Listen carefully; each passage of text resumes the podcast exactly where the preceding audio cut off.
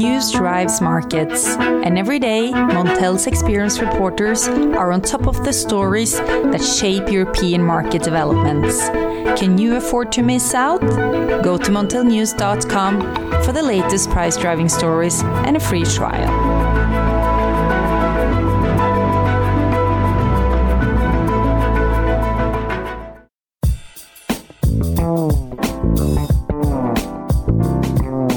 Hello, listeners, and welcome to the Montel Weekly Podcast, bring you energy matters in an informal setting. My name is Richard Sverrisson. Today, we're talking energy demand and hydrology. I'm joined by Eilert Ellefsen of Energy Quantified. A warm welcome to you, Eilert. Yeah, thank you, um, Richard, for inviting me to this uh, weekly uh, podcast. How are you doing in these times? Well, I'm doing well here in um, in the southern part of Norway mm-hmm. where the uh, infection uh, has not been so severe. That could uh, be some changes during summertime because so many Norwegians are now planning their vacation in south of Norway.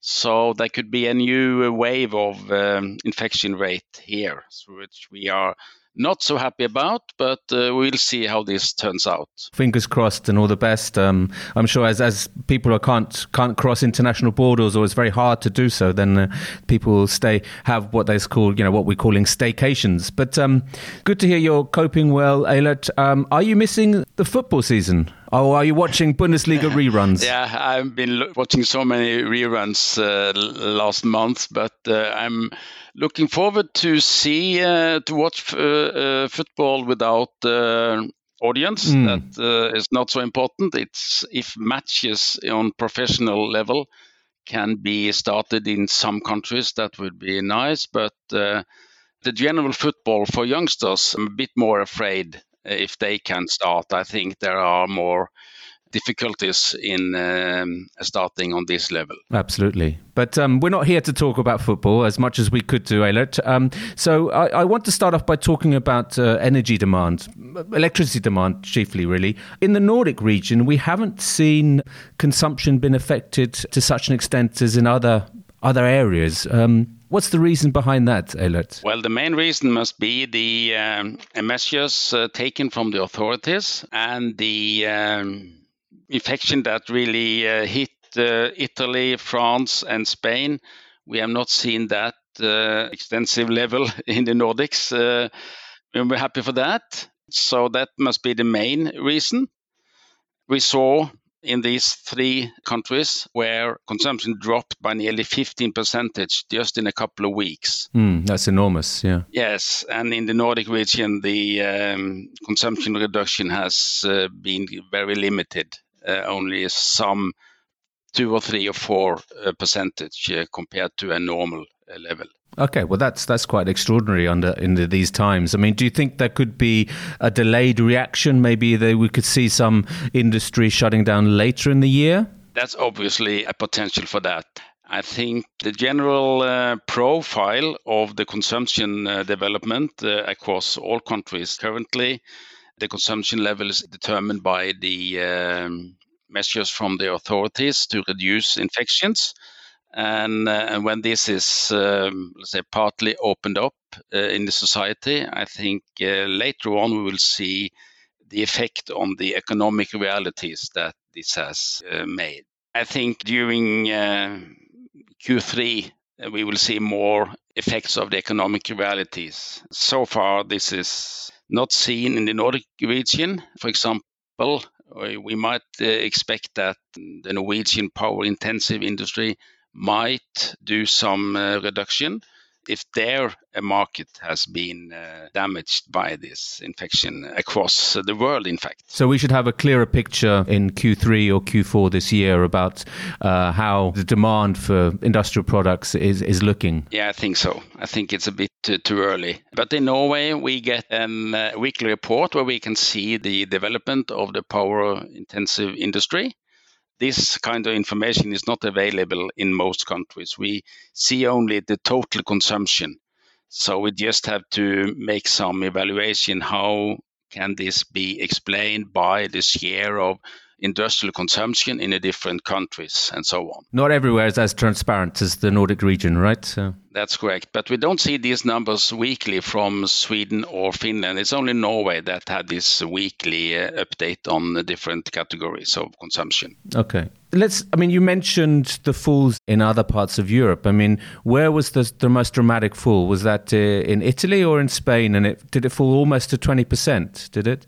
Fall by 20 cents? In Italy, we saw the fastest reaction or the earliest, but uh, Spain and France followed, uh, let's say, one or two weeks uh, delayed. And um, I think in these countries we saw at the worst nearly 20 percentage reduction in consumption, but now this has recovered partly, and I think it's about 15 to 10 percentage reduction we see these days. Okay, and that's in Italy, Spain, and and uh, and France, where you can see clearly that uh, the demand is picking up again. Uh, yes, that happened uh, just after Easter, and uh, now it's uh, a question how fast it will recover.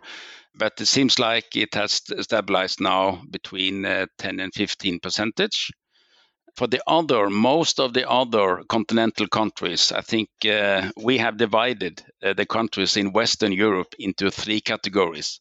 It's those three worst countries: France, Italy, Spain and then uh, we have the Nordic, which is quite limited, uh, three or four percentage down, maybe even lower.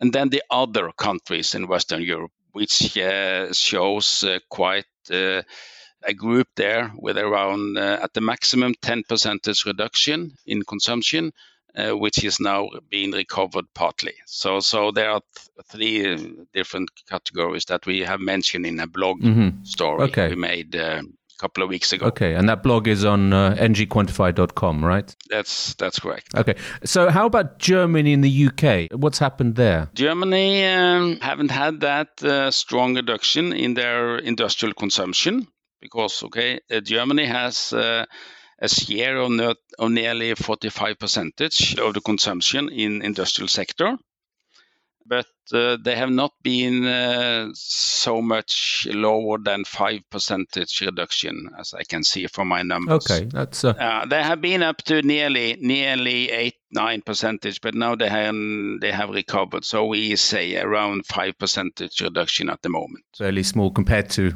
other parts, but and Eastern Europe, there's quite some, uh, you know, uh, quite a concentration of power-intensive industry there too. Yeah, we've been following um, some countries there, for example, Poland.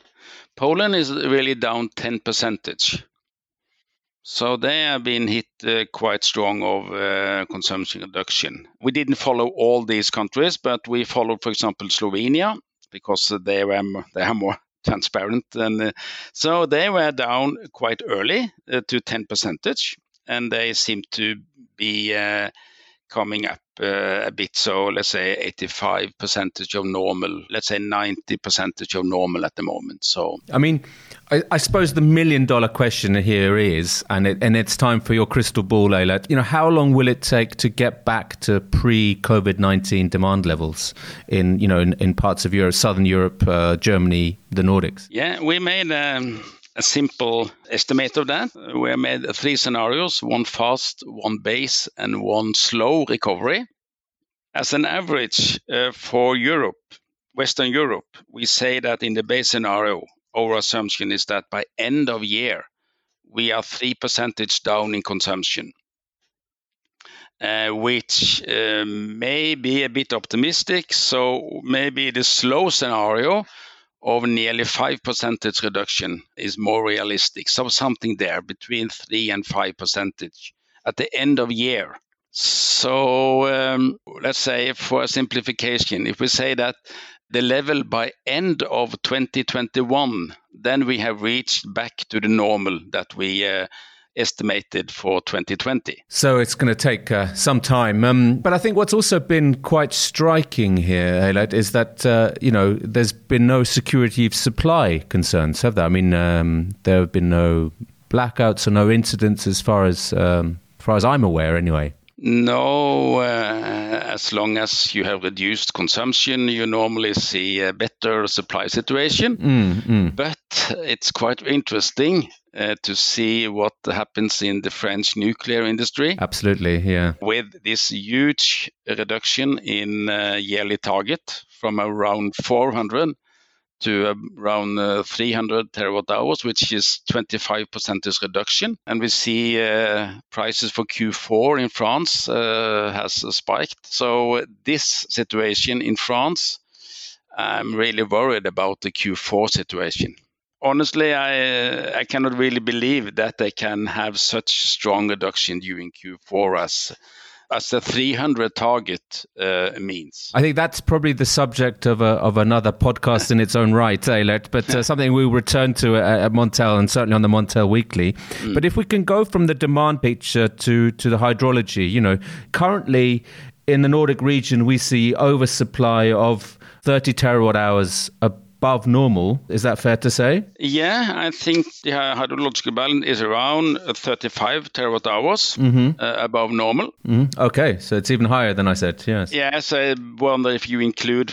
This is including Finland. Okay. Uh, there are some uh, some companies I think that do not include Finland. Mm-hmm or some references, but we include Finland. So I think we can say that it's a kind of all-time high uh, hydrological balance. But um, so far in May, the, the, spot price has been fairly high as well. So I think what what does this mean? Do, will the snow melting be be delayed, and how will that impact production and prices for the rest of this quarter and, and, and in July? Yeah, I think the situation we now see with rather cold uh, outlooks for next week, temperature dropping during the weekend, and so far, the melting process has not really started.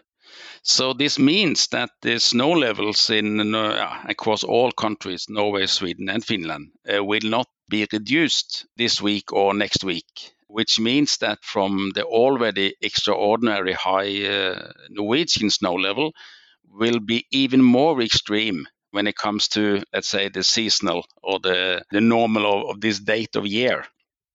I would say by um, end of next week, which is the 17th of May, I think the snow package will just be a straightforward line. There will be no reduction, which means that uh, the melting process can be very intense and extreme, and uh, the risk of flooding situation will really increase now. And I think that is uh, I suppose uh, the Norwegian uh, Water and Energy uh, Authorities, NVE, they will provide a new uh, flooding risk uh, report tomorrow. And I think this could be very interesting when it comes to just physical situation. That'll come out on Thursday. We are recording on a Wednesday. So for those listeners who are unaware of that. But um, so you've got the fear of flooding, but you've also got extremely low demand, uh, a massive oversupply. Uh, you know, how will the producers react here? Yeah, we see that they will produce as much as they can. And we saw, for example, there was a week now with very strong uh, export because of low wind power in Europe and Germany. So there was, uh, I think it's the yearly maximum export level was seen the last week or maybe the week before. But of course, the uh, export capacity is limited. So this is what really limits the production at the moment. Could be then. Um, nice to have a cable uh, toward the UK, but uh, this is not available yet. So no, exactly. No, so so I think uh, there will be huge uh, uh, losses of water during partly the spring and also when the reservoir uh, later on will be filled up. So um, there will be an extraordinary situation that will last several months ahead. I think maybe we will see some easing of the uh, production pressure in September. I think we have to wait and, until September in, in Norway when it comes to Norway. Okay. So the, the water will just flow past the turbines, uh, will be wasted. How long, you mentioned the oversupply of 30 watt 35 terawatt hours in the in the Nordic region, including Finland. How long do you think this will last? This oversupply? Yeah, as I said, um, we will see. I can't uh, see anything else that we will see this very extreme situation last until at least until August, and then we'll see if there will be some how the precipitation uh, turns out during the summer. But uh, as long as there will be so much uh, spillage of, uh, of water, we will see maximum filled reservoirs, at least in Norway, also during August, and then everything can happen. It can be dry, it can be wet, so I don't have any scenarios for what will, what will happen uh, towards Q4 yet. But uh, we will uh, have very filled reservoirs at least until the end of August, as I see it. But I must also mention that also Sweden see a very strong uh, snow reservoir, in particular towards the Norwegian border. There, the snow levels are very high.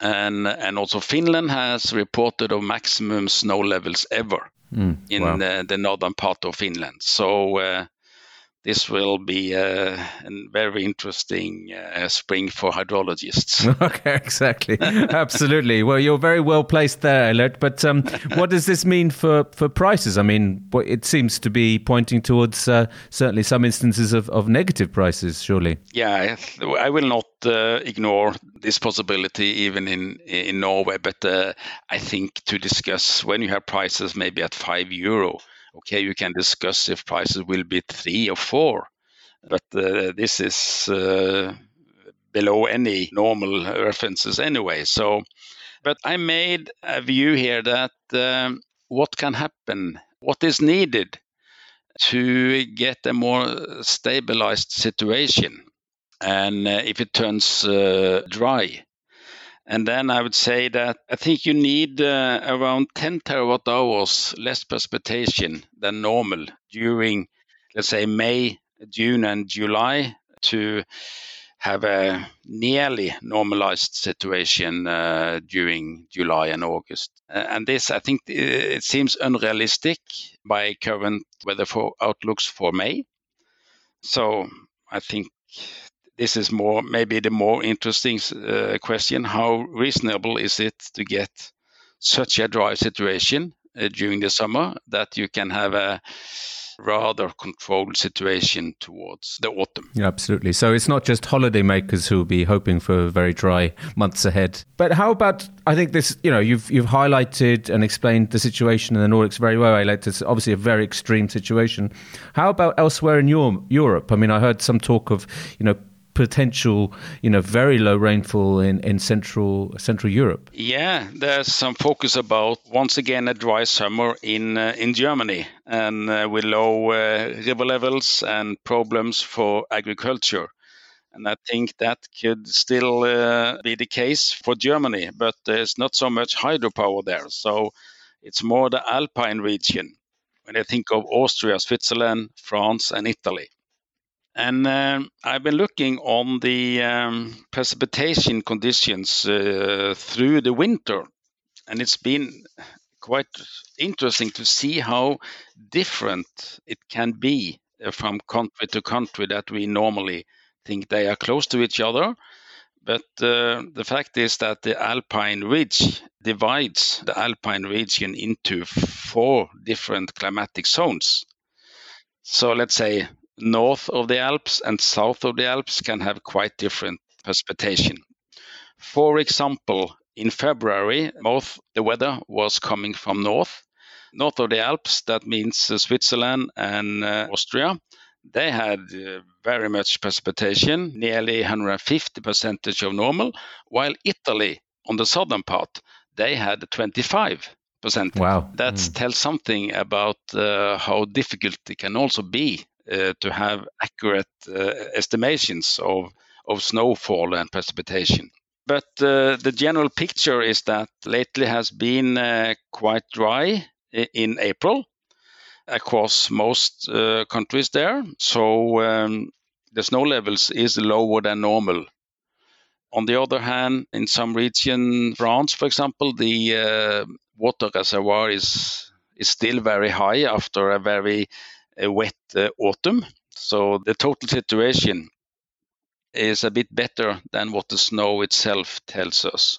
But there's a deficit. I imagine a, around 10 terawatt hours lower hydrological potential than, than normal uh, in these four countries it's something to keep uh, keep an eye on for, for the coming weeks and months, and I'm sure you'll be keeping us informed, Eilert. So uh, That's about all from the podcast this week, but uh, we look forward to inviting you again, Eilert, and um, telling us uh, all about how the year developed. So thank you for joining the Montel Weekly today, Eilert Ellefsen. Thank you, uh, Richard, and I'm looking forward to tell you more about these things later on. Excellent. Listeners, remember to keep up to date with all our stories on Montel News. Follow us on Twitter, LinkedIn, and subscribe on Apple Podcasts, Spotify, and wherever you get your podcasts from. Thank you and goodbye.